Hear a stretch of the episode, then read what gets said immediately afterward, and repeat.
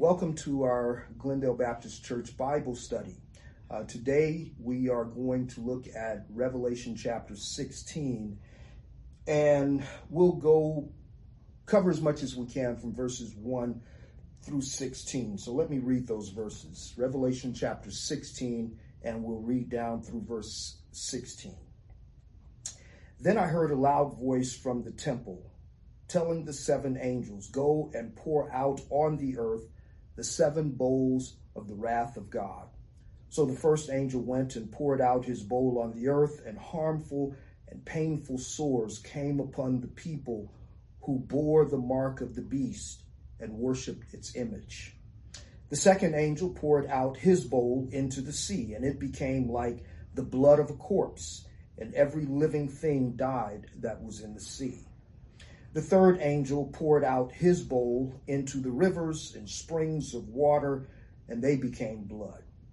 And I heard the angel in charge of the waters say, Just are you, O Holy One, who is and who was, and uh, or for those for you brought these judgments, for they have shed the blood of saints and prophets and you have given them blood to drink.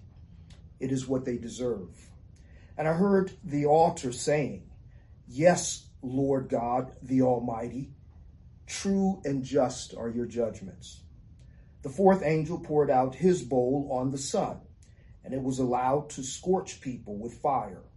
They were scorched by the fierce heat, and they cursed the name of God, who had the power over these plagues. They did not repent nor give him glory. The fifth angel poured out his bowl on the throne of the beast, and its kingdom was plunged into darkness. People gnawed their tongues in anguish and cursed the God of heaven for their pains and sorrow and sores. They did not repent of their deeds.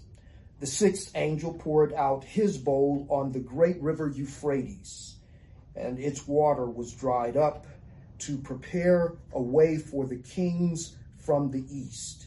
And I saw coming out of the mouth of the dragon and out of the mouth of the beast and out of the mouth of the false prophet three unclean spirits like frogs. For they are demonic spirits performing signs who go abroad to the kings of the whole earth to assemble them for battle on the great day of God, of God the Almighty. Behold, I am coming like a thief. Blessed is the one who stays awake, keeping his garments on, that he may not go about naked and be seen exposed. And they assembled them at the place that in Hebrew is called Armageddon. May God richly bless both the reading and the hearing of his holy word. Now you'll notice we stopped, it mentions the seven bowls of wrath, and we stopped at bowl six, and we'll explain that more next week. So let's look at a few things here. The first thing to note about this section of the first six bowls of wrath is that the judgments that are symbolized in the bowl of in the bowls of wrath are visions that reflect the plagues against Egypt. So we've mentioned this before that there is a continuing parallel to uh, God delivering his people from Egyptian bondage. And here in Revelation, because there is, and we've mentioned this also before, that the dual theme as we move towards the consummation of human history, the dual theme is reward and redemption for the people of God and condemnation and judgment against the enemies of God. So the imagery of the Egyptian Exodus is, is flavored throughout uh, many of the visions that we see. But especially here, these bowls of wrath are, are, are intentional in paralleling uh, some of the, the, the, nature of some of the plagues against uh, Egypt. And let me just give you three examples. In the first bowl, we see in verse, um, yeah, the, the, first bowl uh, where it, where it talks about the sores or the painful sores. The cross reference here would be uh, Exodus chapter 9, verses 8 through 12. that in a similar fashion, God brought sores not on his people, but on the Egyptians. Uh, second is the second bowl, as well as the third bowl. Second and third bowl having to deal with blood. The cross reference here would be Exodus chapter 7, verses 14 through 24, where again the uh, the river turned to blood and blood was in all of the water sources throughout Egypt. So there's an intentional parallel there. And then the th- in the fifth bowl, uh, we see a parallel to Exodus chapter 10, verses 21 through 23, when there was exceeding darkness. So there is an intentionality with these bowls of divine wrath paralleling the plagues that were set against Egypt. Uh, Dennis Johnson emphasizes that these are covenant curses in general because they are uh, God's judgment and condemnation on the nations, not only in retribution for their treatment of the saints, which we'll see later, but also for their failure to do the will of God. So these are covenant curses, and the parallel to uh, most of these bowls of wrath uh, have their equivalency in the book of Exodus with the plagues that were against Egypt. A second thing to note is that these bowls reflect the uh, the Egyptian plagues also, not only in their nature but also in their targets. They're very specific in some of them, not all. But for instance, in verse two and also verses nine through eleven. In verse two, it says so the first angel went and poured poured out his bowl on the earth, and harmful and painful sores came upon the people who bore the mark of the beast, uh, the mark of the beast, and worshipped its image. So that first bowl is very specific in terms of its target. The nature of it parallels the plagues against Egypt, but hold in mind that until the 10th plague against Egypt, they were also very specific. The things that afflicted the Egyptians had no bearing on the, the Israelites. So we see that parallel as well. But also look in verses uh, 9 through 11. It says, And they were scorched by the fierce heat, and they cursed the name of God who had power over these plagues. They did not repent and give him glory. The fifth angel poured out his bowl on the throne of the beast, and its kingdom was plunged into darkness. People gnawed and their uh, gnawed their tongues in their ang- or in anguish and cursed the God of heaven for their pain and sores. They did not repent of their deeds. So some of the plagues that we've seen in, in some of the previous visions, we saw that um, they are indiscriminate, that it will affect the whole created order, and the people of God will experience them to some degree, uh, so they will suffer consequences without the loss of their souls or their salvation. But what we see here in the continuing parallel to the plagues against Egypt, that some of these plagues are specific the target is those who are associated with the beast, those who are non-repentant, those who are who curse God rather than worship him. The third thing to note here is in verse 9. And verse 9 is of critical importance because of two things. Uh, one, it specifically uses the language of plagues. So look again, let's go back to verse 9. In verse 9, it says, They were scorched by the fierce heat, and they cursed the name of God who had power over the plagues. Now, earlier, when the bowls of wrath are introduced, they are just simply said to be the bowls of God's wrath. But these, th- this wrath or these, this, these bowls of wrath are specifically identified here as being plagues. And as plagues, we can see in general the earth, the whole created order is under the curse of God because of man's sin. But in, spe- in particular, these are aimed at the people who are the enemies of God and they have been issued by God specifically as plagues. But verse 9 also is significant not only because it uses the specific language of, um, of, of plagues, but God is specifically identified as having power over the plagues. So these are not just natural occurrences. These, this is the hand of God extended against his enemies. And it, it I guess you could say that it's, it could be best understood under the, the, the realm of the sovereignty of God. So God is using very natural things as a means of putting or of, of placing a plague on the created order. So verse 9 stands out because it uses the language of plagues, and this these plagues are intentional. As a matter of fact, in Exodus 32, uh, at the uh, with the the golden calf fiasco, and at the end of the whole scenario when Moses comes down, uh, we are told that God placed a plague on on on on the, the children of Israel because of the calf. So this is again a very specific and divine intention that's being accomplished by these otherwise seemingly difficult things to explain what some would call mother nature. Uh, others would just simply call sickness or epidemics or pandemics or whatever. But in this instance these are designed by god for a plague. And the target in particular is the enemies of God who have also who have who are also the enemies of God's people. The fourth thing to note here is the angelic declaration in verses 5 through 7.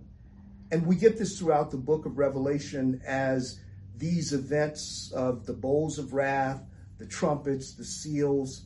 We are reminded of, of the same point that we made previously that these are specifically issued by the hand of God. But here's why uh, the angelic declaration really stands out. Uh, it's very specific in what it says. So let me just read those verses, uh, beginning in verse uh, 5, um, yeah, 5 through 7, in verses 5 through 7. And I heard the angel in charge of the water say, Just are you, O Holy One, who is and who was for you brought these judgments, for they have shed the blood of the saints and prophets, and you have given them blood to drink. It is what they deserve. And I heard the altar saying, Yes, Lord God the Almighty, true and just are your judgments. So this is a summary, a summary statement of everything that's been revealed with the seals, with the trumpets, with the plagues, and even with the things that are uh, that will be addressed in the succeeding chapters. Uh, so this this is a summary of the bowls of God's wrath. God's wrath is against verse nine those who do not repent and give glory to Him. But also in this angelic declaration, it is God's curse against those who have harmed the saints. So remember earlier on, we said that uh, using Dennis Johnson's point of reference, that in a sense, what John sees in these various visions is an answer to the question, How long, O Lord? How long will the saints be martyred and, and they will not be avenged? So, what John sees in this whole group of visions is that God will not only vindicate his own justice and his own glory, but he will also vindicate any harm that has been rendered against those that belong to him. And the angel is very specific that this is God's curse this is God's curse for those who have cursed him. In verse 11, it says, they do not, not only do they not give God glory, but in verse 11, they curse the God of heaven. So everything they get is what they have deserved. And it's hard for us to conceive of absolute justice from a divine perspective. Now, sometimes we seek absolute justice in human terms when we have personally, individually been wrong. But one way to understand God's sovereign work in creation, even in the various movements of human history, is that God is absolutely just. And therefore, his will is being accomplished to satisfy his justice. And we can also say that in the crucifixion of Christ, everything that is being experienced progressively, leading to one climactic point, is what Jesus himself experienced on the cross.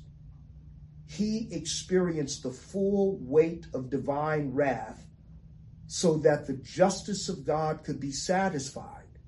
And he, as Paul says in Romans 4, could be just and the justifier of those who come to him by faith.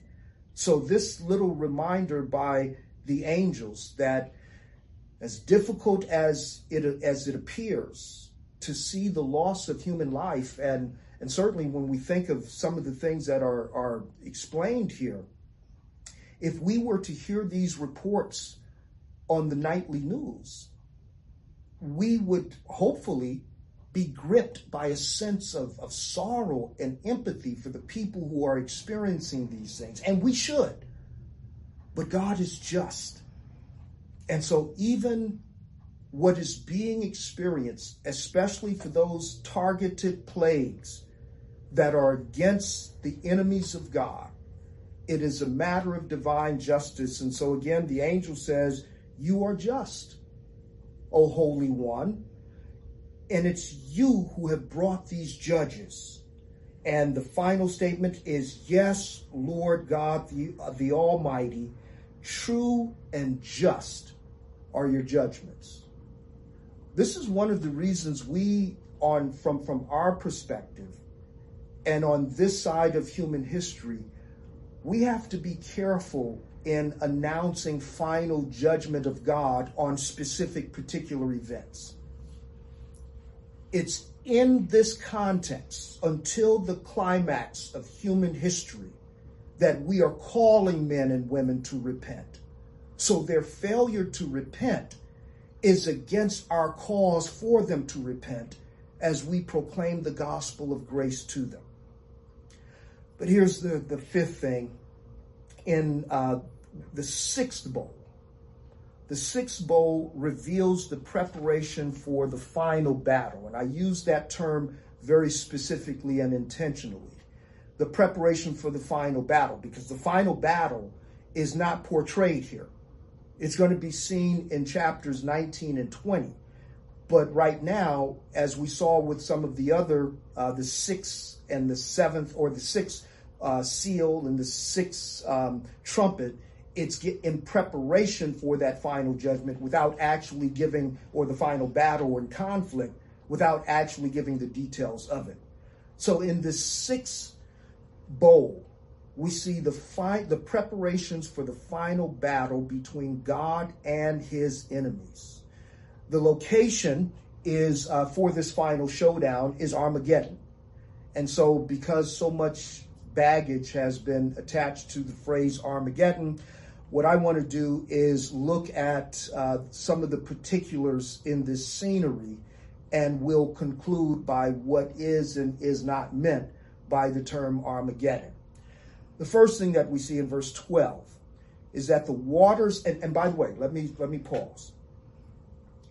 I know I'm being redundant but many of the places, the physical locations that are mentioned in the book of Revelation, whether it's Babylon, whether it's the Euphrates, whether it's Armageddon, that does not mean that's the geographic location where these ultimate events will be played out.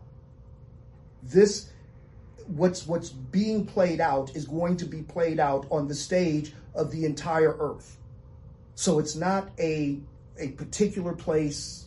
And so John is using Old Testament places and Old Testament figures as a point of reference. not because this is going to happen there. That's one of the, I want to say that up front because we will kind of try to at least untangle some of the anticipations about Armageddon, which means uh, the, the Mount of Giddo, um, but, or, or Megiddo. But in any event, the first thing uh, is that's referenced is the waters of the Euphrates. And again, Euphrates has a particular reference geographically and in terms of the Old Testament with Babylon. So there's a, an intentional parallel there because the whole of the created order outside of not or excluding the people of God are identified as Babylon. So it's no wonder that Assyria and or Babylon and some of their uh, geography is mentioned in, in these prophecies. So it says the waters of the Euphrates are dried up. Now that is there is a point of reference there to an Old Testament battle and around the waters of Euphrates. But in any event, the point is the waters of the Euphrates are dried up, and supposedly what that would do is give easy access to the people of God. So the waters of the Euphrates are portrayed as sort of a boundary and as a protection. But when the waters of the Euphrates are dried up, in fact, you'll see in, in verse 12, um, he says, um, the sixth angel poured out his bowl on the great river Euphrates, and its waters were dried up to prepare the way for the kings from the east. So it means that they have easy access. And in giving them easy access to the people of God or uh, the Lamb and its bride, it has the appearance of vulnerability. So, in other words, the vulnerability would be for the people of God. So the kings of the earth are ready to mount war against the people of God. The Euphrates is dried up, so it seems as if they have easy access, and therefore the people of God are vulnerable. Second thing you note is in verse 13. And it says, The beast and the or the dragon and the beast and the false prophets, they are exposed. And they're exposed as being and when I say exposed, it's exposed to the people of God. Uh, and John is just basically telling us what drives them, what motivates them. And what drives and motivates them are demonic spirits. And you'll notice also that these demonic spirits, through these individuals, perform signs. So again, let's look at verse 13 so that we can be clear and accurate. In verse 13, and I saw coming out of the mouth of the mouth of the dragon and out of the mouth of the beast and out of the mouth of the false prophet three unclean spirits like frogs. Uh, they for they are demonic spirits performing signs who go abroad to the kings of the whole world to assemble them for battle on the great day of the God of God Almighty and basically what's what's being portrayed here is that they perform wonders and they uh, the, the the message by the way seems to be connected. And we see this elsewhere and we'll see it especially in chapter 19 or chapters 18 and 19 that there is a connection between those who govern the kings of the earth the beast the dragon and the false prophets.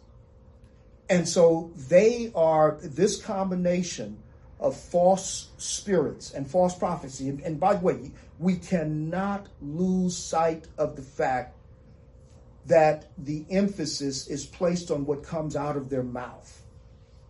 So the combination of the signs that are performed and the, the false prophecies coming out of their mouth, the point being is that what will drive the kings of the earth and what will drive those who are marked by the beast is they have fallen for a deception. That's been stressed before, but it needs to be stressed again. Deception is one of the main things that leads to the allegiance to the beast. people believing the lie. And the reason, and, and we, we looked at New Test, other New Testament parallels to this. Paul warns the Thessalonians that in the, that the man of sin will be revealed. He will exalt himself over God in the temple of God, and they will be deceived. The people will be deceived because this person will do lying signs and wonders. And the reason is because they have do not have a love for the truth. So they will receive lying. Uh, they will they will uh, be deceived by lying signs and wonders. Now, we also in chapter 13 talked about the two beasts, one being more political, and then the other beast giving spiritual affirmation or religious affirmation of the first beast. And what binds them together is that they are driven by the spirit of deception deception about themselves, the created order, and about God. So sometimes we grab the newspapers and try to look for a one to one correlation. And some of the things that we're seeing is so absolutely true and right here in our face. And it is the reason the church is defined by Paul as being the pillar and the ground of the truth. And we either cling to that, not only in terms of our salvation, but in terms of understanding what God is doing in His created order. Our safety and our security is in knowing the truth and then reasoning from not only redemptive truth, but reasoning from that truth into all of our other doings. So here's what we see this combination of unclean spirits coming out of the mouth and the demonic spirits that are performing signs indicating that what draws the kings into battle and what brings people into an unhealthy allegiance or alliance with the king and the beast is deception. They have a wrong concept of truth.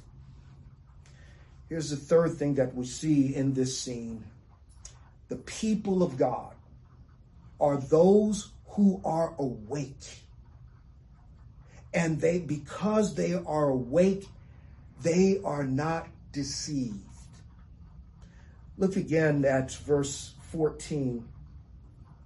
Uh, yeah, beginning in verse 14, he says, For they are demonic spirits performing signs who go abroad to the kings of the whole world to assemble them for battle on the great day of God Almighty. And then verses 15 and 16. Behold, I am coming like a thief.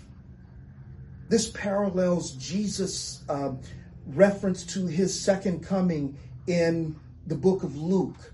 I'm coming, he says, like a thief in the night. This is not talking about a secret rapture.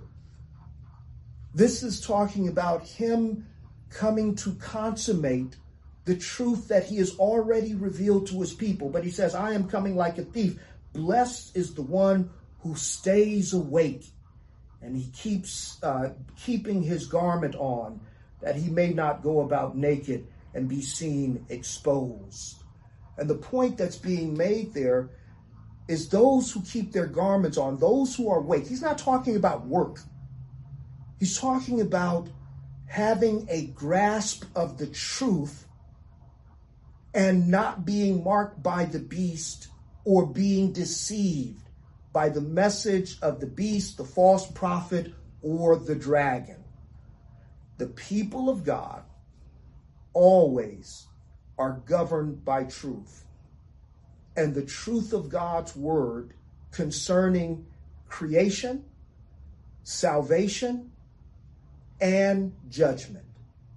So we understand what's taking place within the created order because what John has been doing is connecting various Old Testament prophets and Old Testament imagery to indicate what is the end of human history. But that brings us to the sixth and final thing, and that's the location.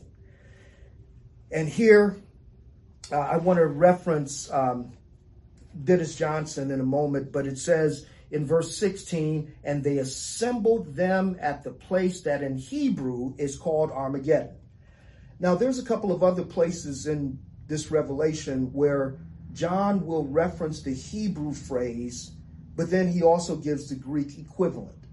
He doesn't do it in a direct way here. So the question is, um, what is Armageddon? And Armageddon is an actual physical place in Palestine, but the place of Megiddo, which is uh, Armageddon, the Hebrew equivalent, would be the, the Mount of Megiddo. But in that region, there's no mountain. And it speaks of the people of God assembling, gathered together. So the question is, is John talking about the physical location of Armageddon? Let me read what Dennis Johnson says here, and I think it's very helpful. Uh, so a couple things. He says, um, John's vision would jar against the eschatological imagery of the ancient prophets. If it's his purp- if his, his purpose were to identify the physical site of the last battle at so great a distance from Jerusalem. In other words, Armageddon or the Mount of Megiddo is at a great distance from the city of Jerusalem. And in other portions of uh, Old Testament prophecy, the final battle is identified, not that it's going to be physically there, but it's identified with Jerusalem. Let me give you two examples. Zechariah chapter 12, verse 3. It will come to pass in that day that I will make Jerusalem a heavy stone for all peoples, all who lift it, uh, for all peoples, all who lift it will be severely injured, and all the nations of the earth will be gathered against it. Speaking of Jerusalem. In Zechariah chapter 14, verses uh, 2 and 3, he says, For I will gather all the nations to battle, and the city will be captured. The houses plundered, the women ravished, and half of the city exiled. But the rest of the people will not be cut off from the city. Then the Lord will go forth and fight against those nations as when he fights on a day of battle. Now, Johnson quotes uh, Meredith Kline, who says that the that um, he argues that Armageddon, as we would uh, pronounce it, represents an alternative Greek transliteration of the Hebrew expression, the Mount of Assembly. So rather than the Mount of Megiddo, the and because that's what the Hebrew is, the Greek transliteration of that same phrase would be the Mount of Assembly or the Mount of Gathering. In which case, he says, if Kline's view is correct, the context of the name in Revelation 16 16 does not provide or does provide its interpretation in Greek after all. It's the gathered uh, they gathered them together on the place which is called the Mount of Gathering. And the Mount of Gathering is associated with the New Jerusalem or Mount Zion. In other words, here's what, what rather than talking about a place in Palestine, what John is portraying here as the waters of the Euphrates are, are, are parted and it looks like the people are vulnerable, they are gathered in the place of meeting, which is the Holy Jerusalem, which means they are not as vulnerable as they appear. And the reason is because Jesus says that he will come like a thief and he will be in their midst. And so I think what's being portrayed here is not a physical battle between ethnic Jews in this place and that place. I think what is being portrayed here is the people of God being attacked by those who are the enemies of God because they are deceived. Uh, the enemies are deceived. And the people of God seem vulnerable. But what we will see in the succeeding chapters is that instead of being vulnerable, they are actually protected. So the place of the gathering for the final battle is not this place of Armageddon where we, we see all the military forces coming together and we just hope that we will win. No, this is not Jesus coming in at the last minute and we will go through all of these battles and then we will see if we win. Jesus is coming to judge the world. And the point in which he comes to bring final judgment for the wicked and final reward for the righteous will culminate in the physical destruction of all of the enemies, which coincides with the redemption and the salvation and the reward of those who belong to the Lamb. So when we come, or when Christ comes, we will be joined with him. And there is, there are no casualties in the army of the Lamb. I hope that brings some clarity to some of these issues. We will pick up next week in looking at the seventh bowl and then what sets the stage for the reset button as we look at the final images uh, that are used by John to portray, again, the day of consummation or the day of the Lord. Let's pray. Our Father, we do thank you again for your word, and we thank you for the reminder that as your people, we are protected and we are preserved. We know that we experience many things that others will experience. We do see the tumult within the world. We are we, we realize that we are experiencing those things that are moving us in the direction of your consuming glory and judgment. Strengthen us as we go through these seasons that we would be reminded of who we are and whose we are, and we would not lose sight of the truth let us be grounded in the truth, not only for public proclamation, but even for our own personal, our personal growth and our understanding of the things that are going on around us.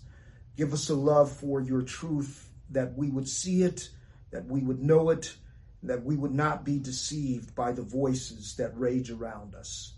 Thank you, Father, for your grace in Christ. Continue to strengthen your people for your glory. And we ask this in Christ's name.